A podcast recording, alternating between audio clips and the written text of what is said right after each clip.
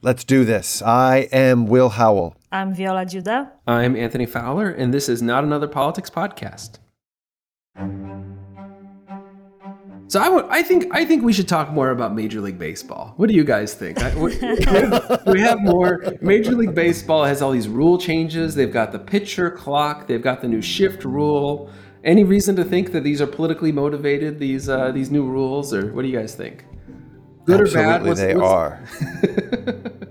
Absolutely, they are. They are all catering towards the lack of attention of their viewership which speaks to the underlying incapacity of average Americans to sit still and engage in sustained, you know, dialogue which speaks to why our democracy is falling apart. So I think that's why you're bringing it all up, right? Yeah, is I mean, yeah, is democracy falling apart? It certainly does seem like people have they have short attention spans. It's not it's not fun to sit there and watch a baseball game that lasts three and a half hours, and it's also not fun to listen to some long, boring political debate where they're getting into minutia of policy details and so forth. So you can understand why why some voters might potentially you know might potentially use superficial cues to decide who to vote for. What do you think, Viola? Is this is this crazy?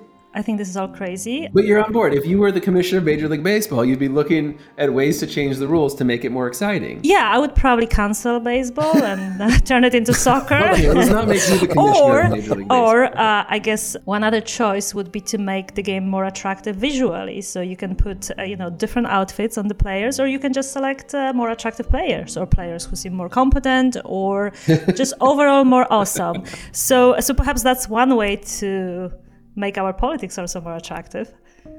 Well, you um, you investigated this issue. well, I sort of did. So tell us more about this. Well, I talked to Alex uh, Todorov, who is a colleague of ours here at the University of Chicago, who wrote a paper. It came out in 2007 in PNAS and it's called Predicting Political Elections from Rapid and Unreflective Face Judgments. This is an exercise wherein these two scholars went out and had people evaluate with only being shown for, you know, a fraction of a second pictures of people who are running for for office and evaluate their competence just on the basis of that imagery. And, and then they try to link up um, those evaluations with a set of electoral outcomes. Um, and, the, and the findings are actually pretty remarkable. I thought that was very deft on your part, Anthony. You just sort of brought, I thought, I don't, know, I don't know where we were going. And then all of a sudden, it was, oh, it was about. It's like, mm-hmm. no, I don't have any lead in. You know, I know. He'd been working on that. you don't come up with something on like that just like in the moment. Sadly, the answer is yes. I think that we're revealing how little we prepare for this. Yeah.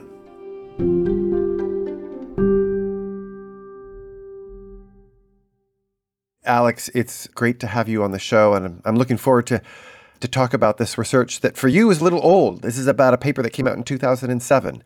So it's a paper that looks at how very rapid judgments drawn from pictures of politicians do a reasonably good job, a remarkably good job of predicting the likely winners of, of races in gubernatorial races and, and Senate races. And we'll get to the details. It's worth saying from the top, though, when you say rapid, you mean it. Like these are in fractions of a, sec, uh, of a second.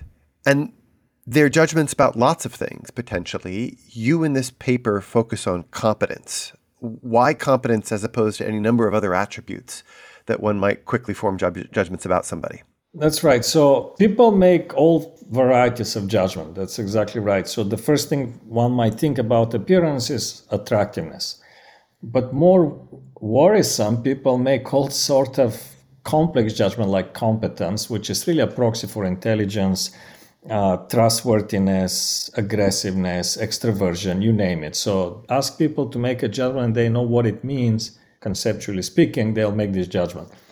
So our first paper was in 2005, and we did this for Senate elections, and it was very surprising that uh, naive judgments of politicians based solely on their appearance and no knowledge whatsoever of who they are were predictive of who was going to win. And we measured lots of different judgments. And the one that turned out to be most predictive of the election outcomes was perceived competence. And uh, Gabriel Lenz, who is now in Berkeley, and Chappell Lawson, who is at MIT, they did a number of follow up studies on our work. And they first were skeptical, justifiably so. But then they replicated the studies, and most importantly, they looked at actual voters. They, they also measured political knowledge and a number of other things, and, uh, and also how much people watch TV. And so it turns out that the more knowledgeable the voters the less of an effect. In fact, for the highest, if you take the top 25%, there's no effect of appearance on their voting decisions. The less knowledgeable, the stronger the effect. And if you add watching TV, that increases the magnitude of the effect.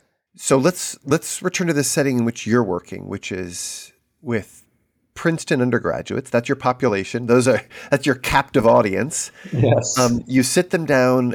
You what do you expose them to? Walk us through how uh, one of these experiments works. So it's an extremely simple setup. They see two pictures in black and white, and that's typically the winner and the runner-up. And they ask who looks more competent. That's pretty much it. Typically, also we will ask after they make the judgment do you recognize any of the politicians? So if the participants say, yes, I recognize politician A, we don't use these judgments. And so that's the basic setup. And then we can manipulate, well, how long the pictures stay on the screen. We can manipulate, well, how fast do we have to respond? In this way, this, this manipulation helps us to get into the what are the psychological processes, what are the sorts of the kinds of judgment that are really predictive essentially an average participants are better than chance. So if chance is 50%, it's like flipping a coin.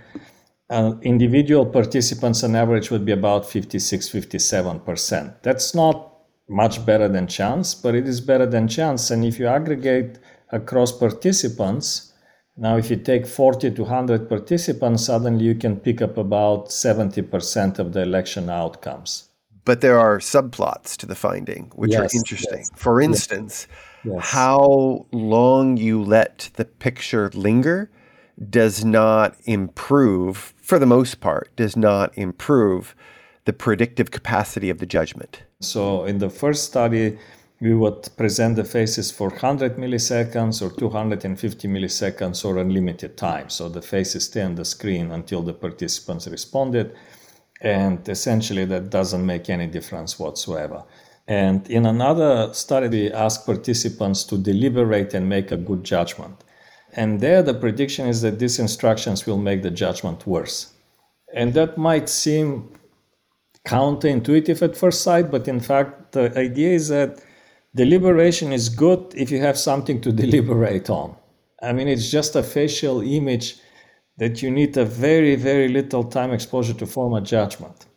Right, but you don't have evidence of their actual competence, right? You don't have right with the thing that you're asking them about. You can't say it's it's not more or less accurate with regard to truth. It's more or less accurate with regard to who actually won. It's super important to make it clear, exactly as you pointed out. This is not about actual competence.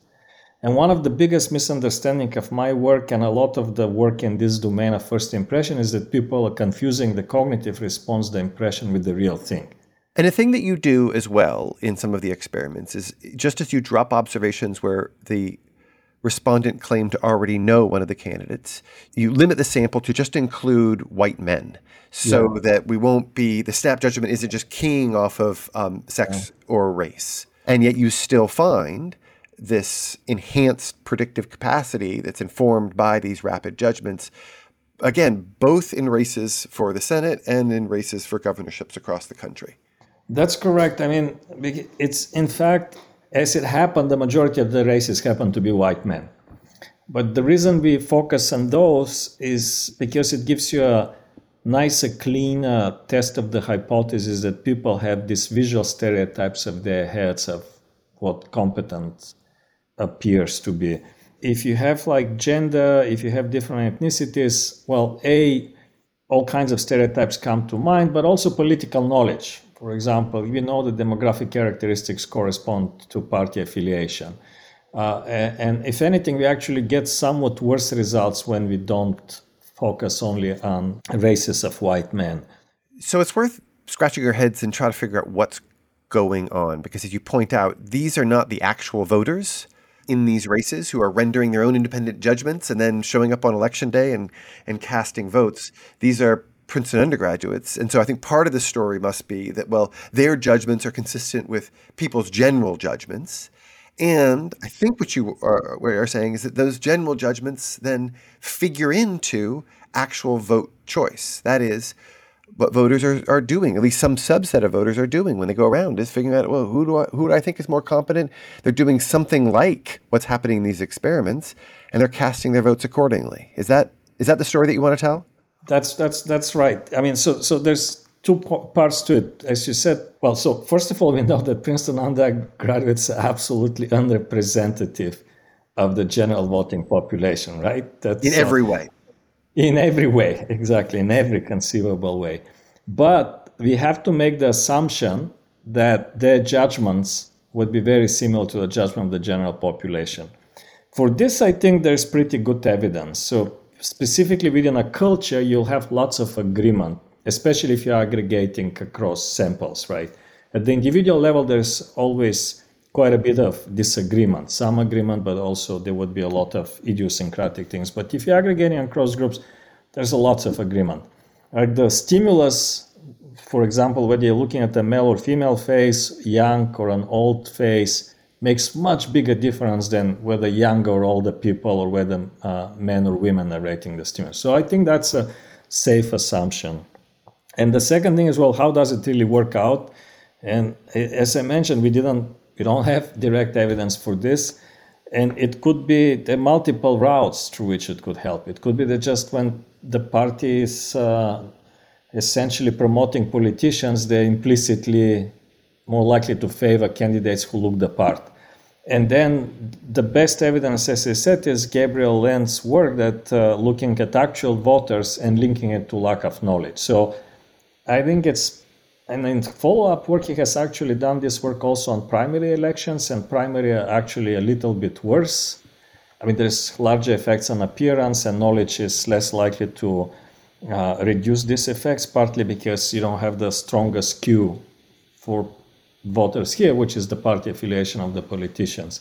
Uh, so it's certainly not the case that this describe this process describes the typical voter. It describes a small section of voters who are technically not really invested in politics, they're not partisans, and so on and so on. And um, yeah, and there's been very interesting other shades of subsequent findings. I had a former student who is now professor at, at Carnegie Mellon, Chris Olivola. He looked at uh, people also have very strong stereotypes what a Republican face looks like and what a Democrat face looks like. But and it turns out that uh, for Republican voters and in Republican uh, states, Democrats who look more Republican, they get some kind of an advantage, but you don't get the opposite effect. And I don't know why, but my hunch is that there's a much more clear stereotype of what a prototypical Republican faces, and that's not the case for what a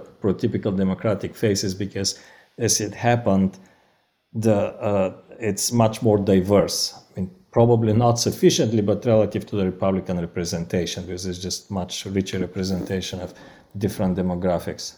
Can I try a different story? I'd like to hear your thoughts on it. And there's a little bit of a wind up. So I you know, in the New York Times, they have these games that you can play, like Wordle is the big fancy one. There's also one called Spelling Bee. You have to form at least a four letter word, and there's one letter that has to always be included in all the words. And, and I share an account with my wife and she is much much better at this than I am. And so she'll come in and she'll identify all these words, and then I'll try to see if I can find any that she hasn't found yet. And it turns out you can look at you know the words that have already been identified. And periodically I'll do that to see well, what has she already found, and I can't believe half the words that she's found. And routinely, when I go back in, I then will start typing in the words that I had just read, but that I was con- I'm convinced they're my I came up with them myself, right? No, no, I mean these are my words, and and I wonder if something like that is playing out here in the following way: you eliminated people who said that they identified somebody, but it could be that they've heard of, or in the recesses of their memory, they've heard even from some subsets of these candidates, and to the extent that that correlates with how well they're doing, and there's good reason to believe that it would correlate, you're more likely to hear, hear from a front runner, somebody who's getting more media attention, that what we're picking up are not the judgments per se. What we're picking up is just sort of this baseline recognition um, that's being driven through background exposure that people aren't fully aware of. What do you think? Yeah, it's, it's a great hypothesis and one of the first alternatives. So it's some kind of a mere exposure, familiarity. You don't explicitly recognize the face, but there's tons of evidence that that's not the story. The first evidence again came from uh, Chappell Lawson and Gabriel Lenz. So they looked at elections in Mexico and Brazil, and you would have American participants making judgment of Mexican politicians or Brazilian politicians. So here, that this account simply doesn't work we actually in my lab we did this uh, with bulgarian presidential elections. I'm originally from bulgaria that's my accent. My favorite replication was done in uh, switzerland by john antonakis and he had swiss kids making judgments of french politicians.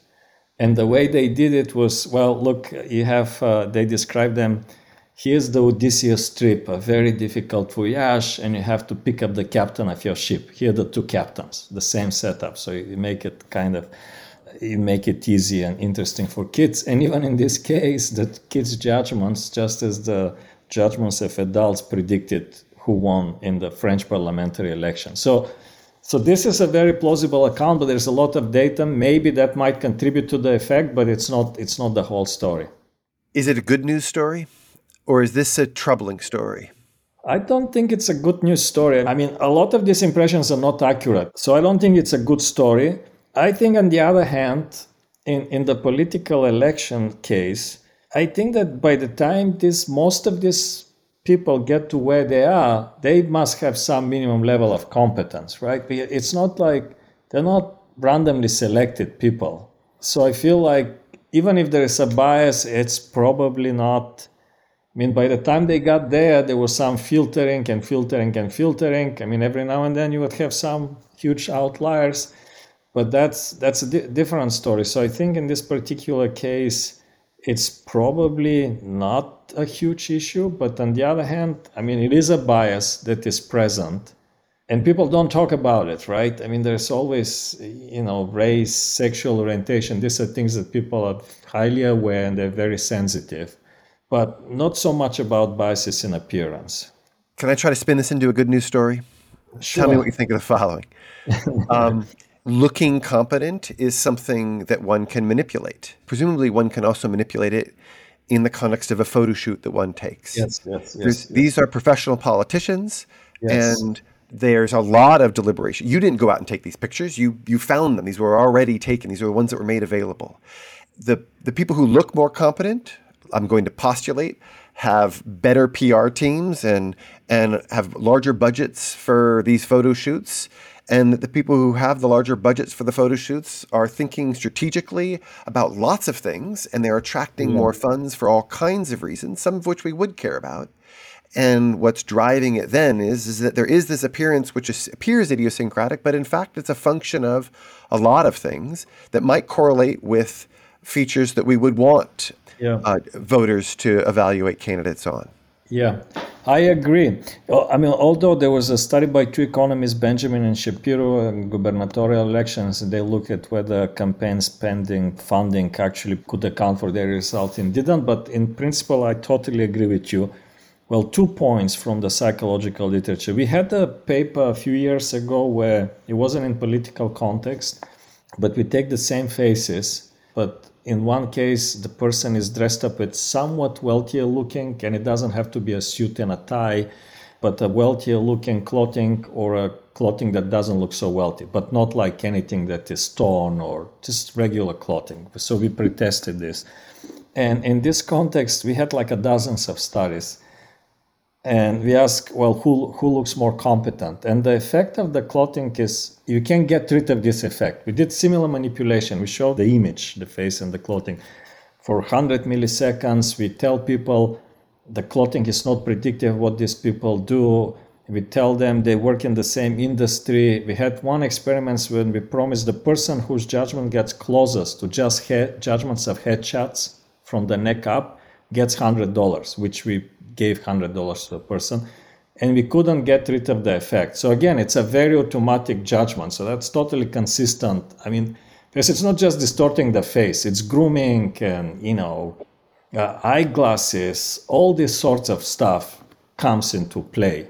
And we also know another work that, uh, I mean, a few labs have done this work, but also have been involved in the last 10 years or so that you can generate totally different impressions of the same person from different images, right? And, and you can see like that's probably reflected in the media. If the media is not, it doesn't a particular source doesn't like a particular candidate, usually the images might be unflattering. And so, so this is definitely part of the story because a picture is not an image is not just a representative image of the face. That's it's just an image.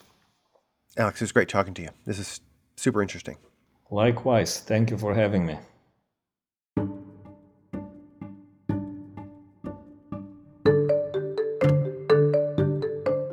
this was fascinating.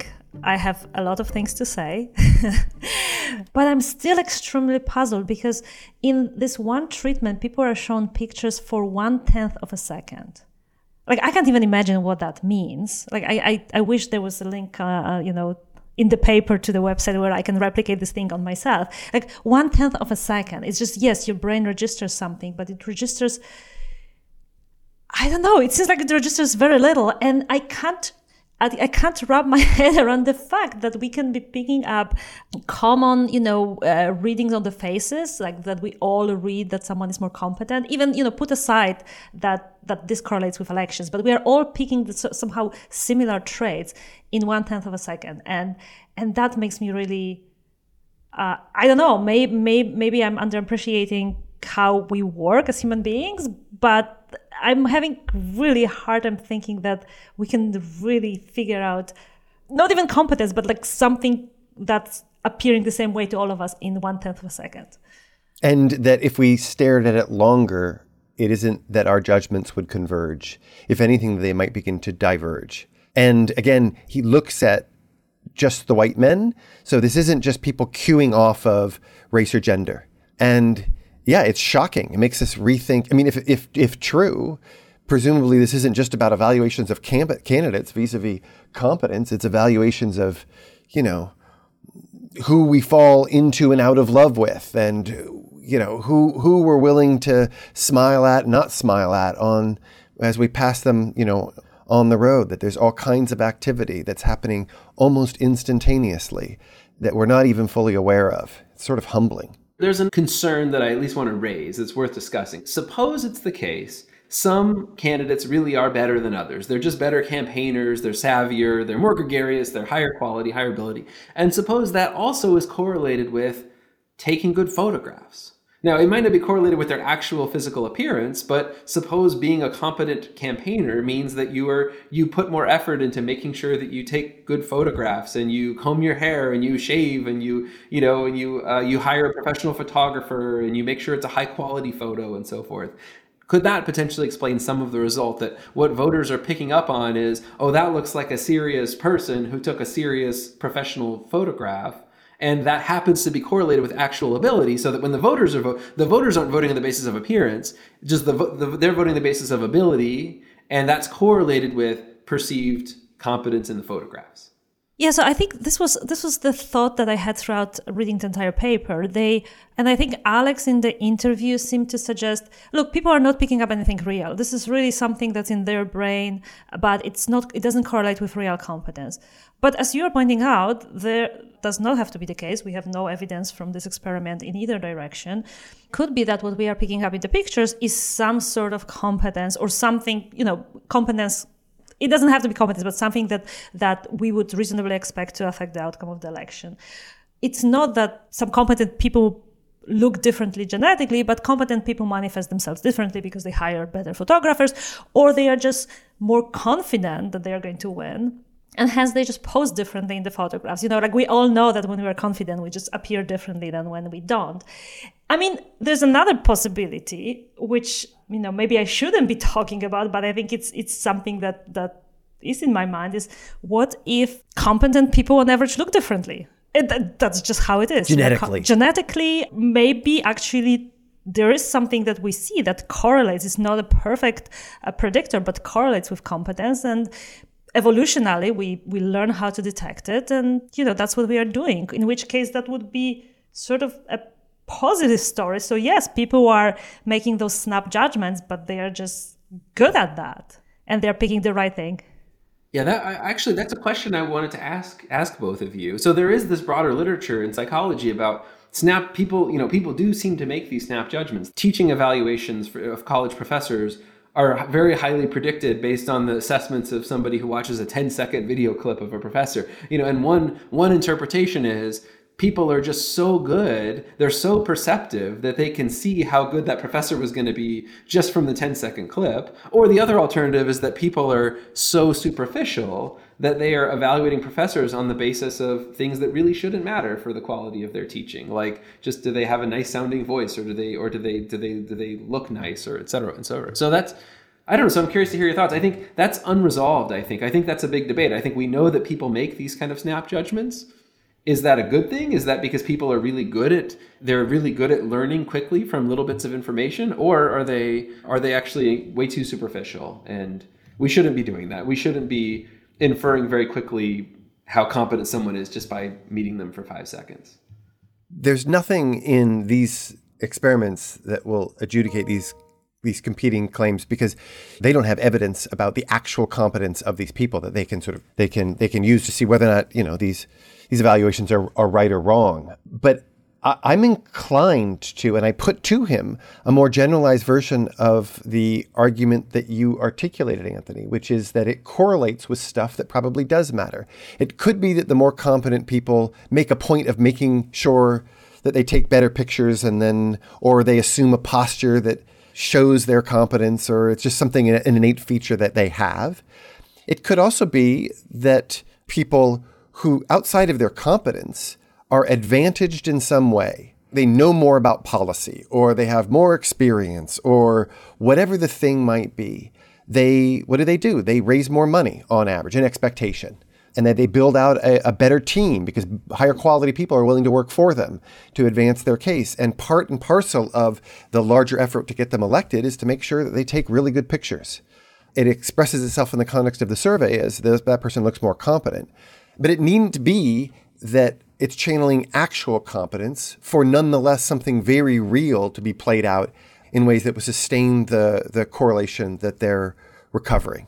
You know, if it's not this picture, the superficial things that made people win, then what is it? Then it must be something real. So I feel like either we treat it as bad news, we say, hey, people were really very superficial, and look, that actually sways the elections, like seven percentage points. We can sort of attribute to being swayed by this superficial, or maybe like 3.5 percentage points, or we just acknowledge that people are picking something real, that elections on average pick people that are more competent or more trustworthy, and and people can figure that out uh, actually in one tenth of a second. I mean, I think we've given a number of reasons why we shouldn't, but a naive reading of the evidence on offer would suggest that visual representations of competence dominate our politics.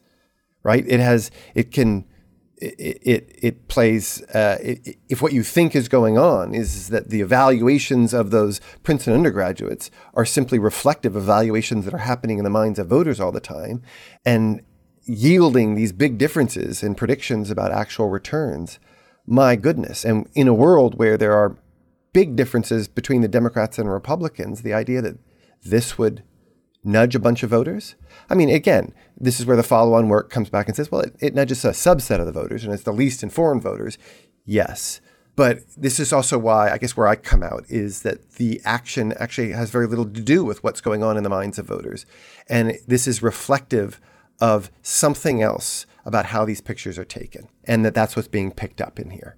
Exactly, because you know what you said about the swing voters. Like I would, I would buy this argument that it's just enough that we have uh, very few swing voters, and those few swing voters are affected by these very irrelevant features. But I would guess that most of those races were not races where the, the race was really, really close.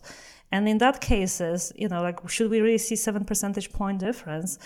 I, I don't I don't see that. So I, it seems to me, and you know we talk all about you know how polarized America is and how people are partisan, and we sort of tend to say, okay, voters are not uh, really rational because they have this completely irrational love and allegiance to their party, and then on the other hand, just pictures, just like some sort of one second uh, impression swings the election. Like I cannot reconcile those two, so I'm inclined to go with your explanation that this is just picking up something that's real and and through channels that you know, as you mentioned, uh, maybe it's uh, spending, taking better pictures, or some other channels.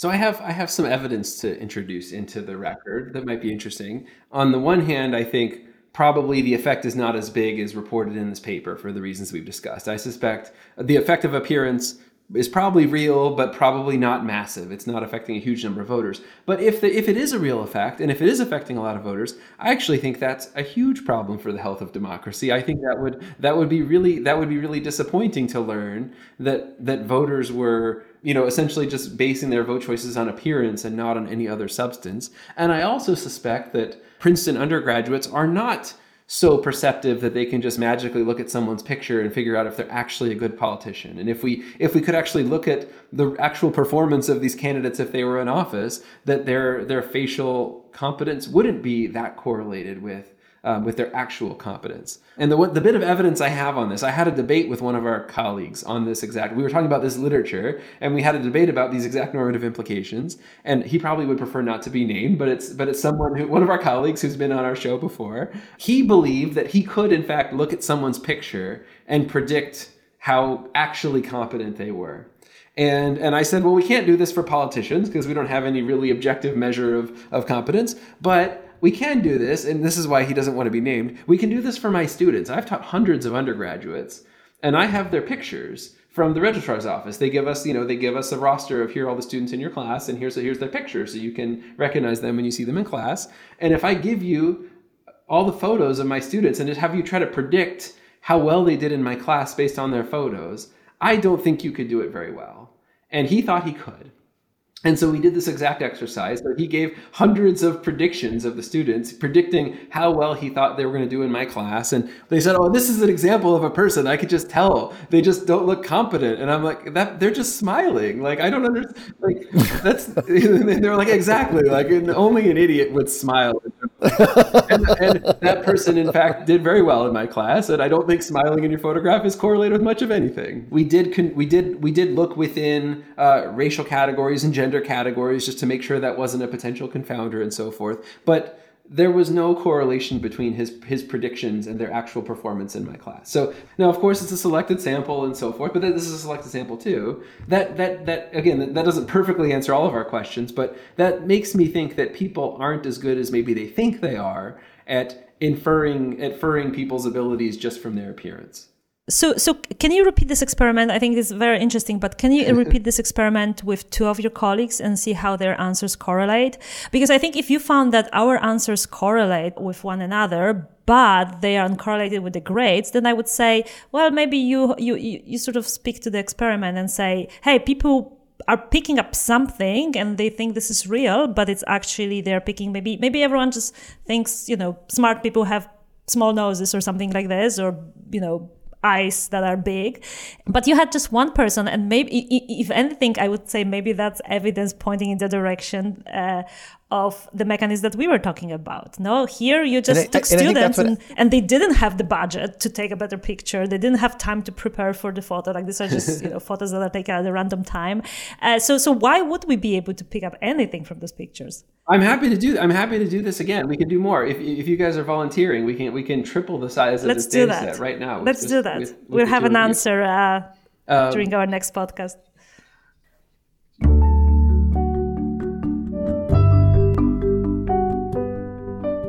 Getting a lot out of the important research shared on this show, there's another University of Chicago podcast network show you should check out. It's called Entitled. International lawyers Claudia Flores and Tom Ginsburg have traveled the world getting into the weeds of global human rights debates. On Entitled, they use that expertise to explore the stories and thorny questions around why rights matter and what's the matter with rights. Subscribe to Entitled, part of the award winning University of Chicago podcast network.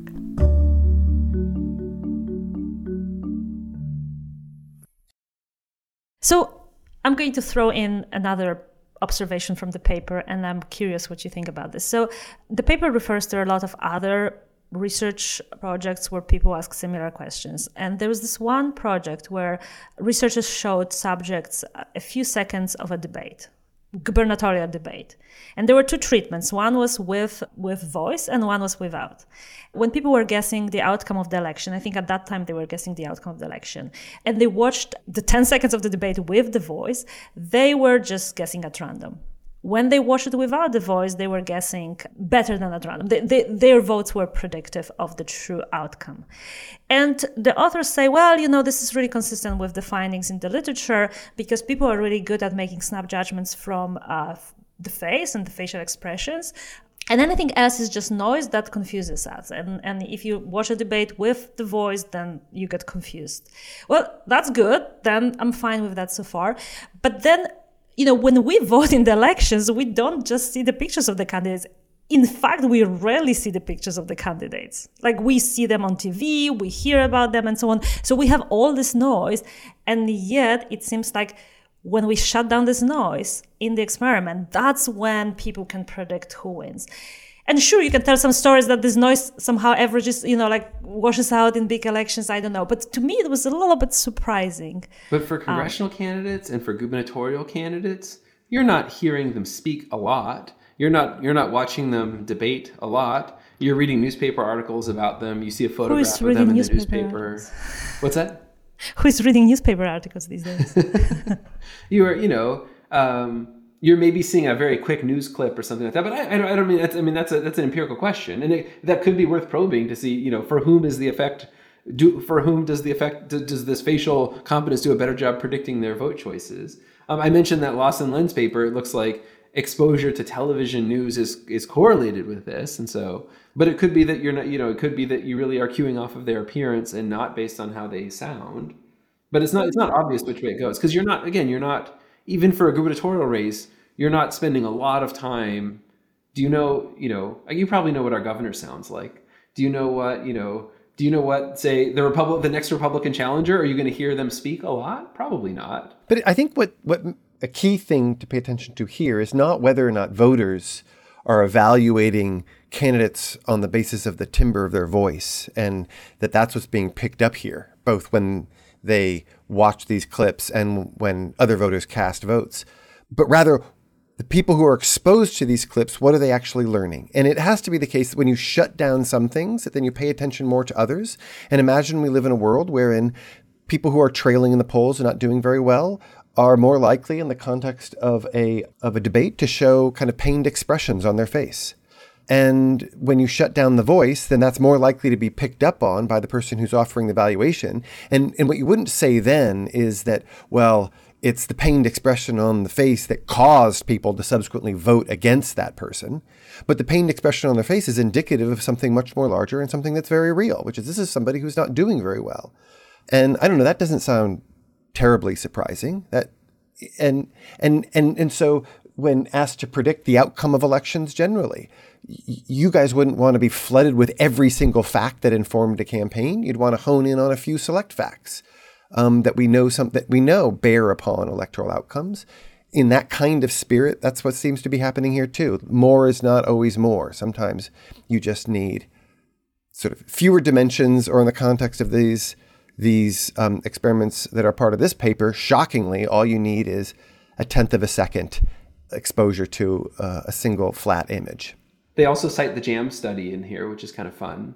Do you know what I'm talking about? The jam, there's some this this jam study. They went to a jam festival, like actually like like oh actual yeah, jam. I thought jam was like standing in actual jam. Like where they you mean like jelly and jam? People, yeah, they asked people to rate jams, and it turns out that your ratings, a regular person's ratings of the jams, are more closely correlated with the with the ratings of experts when you're not asked to give a reason. When they just ask you to rate them, you your your ratings look like those of expert. When they ask you to explain your rating, your ratings no longer match those of experts, and it suggests that people are pretty good at just getting a quick sense of like, yeah, that jam tastes good. But if you ask me to explain why I like this jam, then I start thinking about other things and and I end up I don't you know who knows. But it's you can imagine some comparable example in like maybe I can just watch a debate and I can get a sense for yeah, that seems like somebody who's competent. I like what they have to say and I want them to be our leader. If I have to spend a lot of time explaining my reasoning, maybe maybe I won't be good at that actually and I might start thinking about things that are relevant. I don't know. I think whole industries depend upon this, right? The wine industry, art industries that the deliberation just yields a bunch of nonsense. And if we just cut right to it and said, you know, did you like it? You might get something that's truer. Which means that we should go very fast to the bottom line.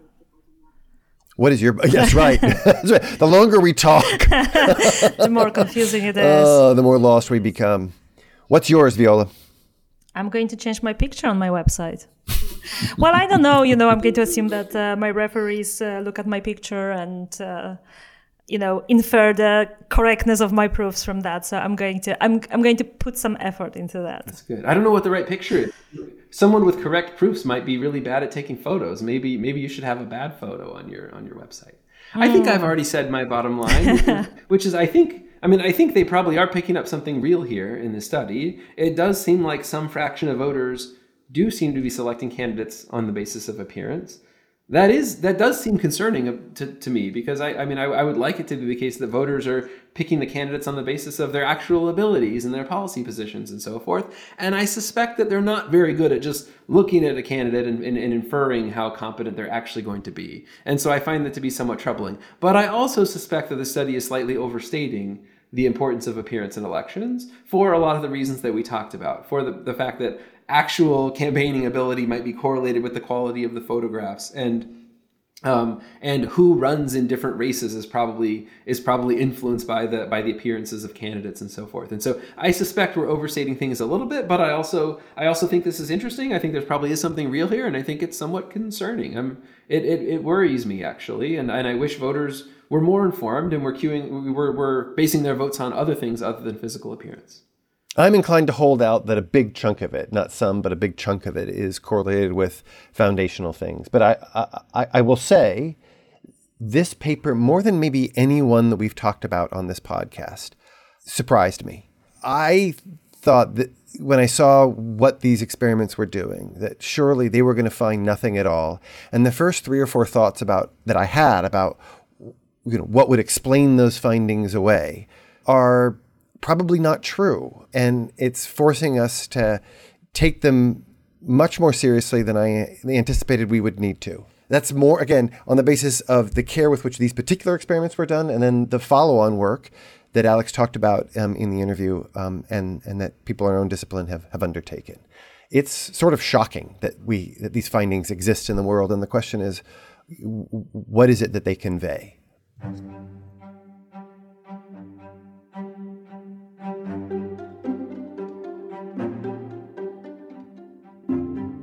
Thanks for listening to Not Another Politics podcast.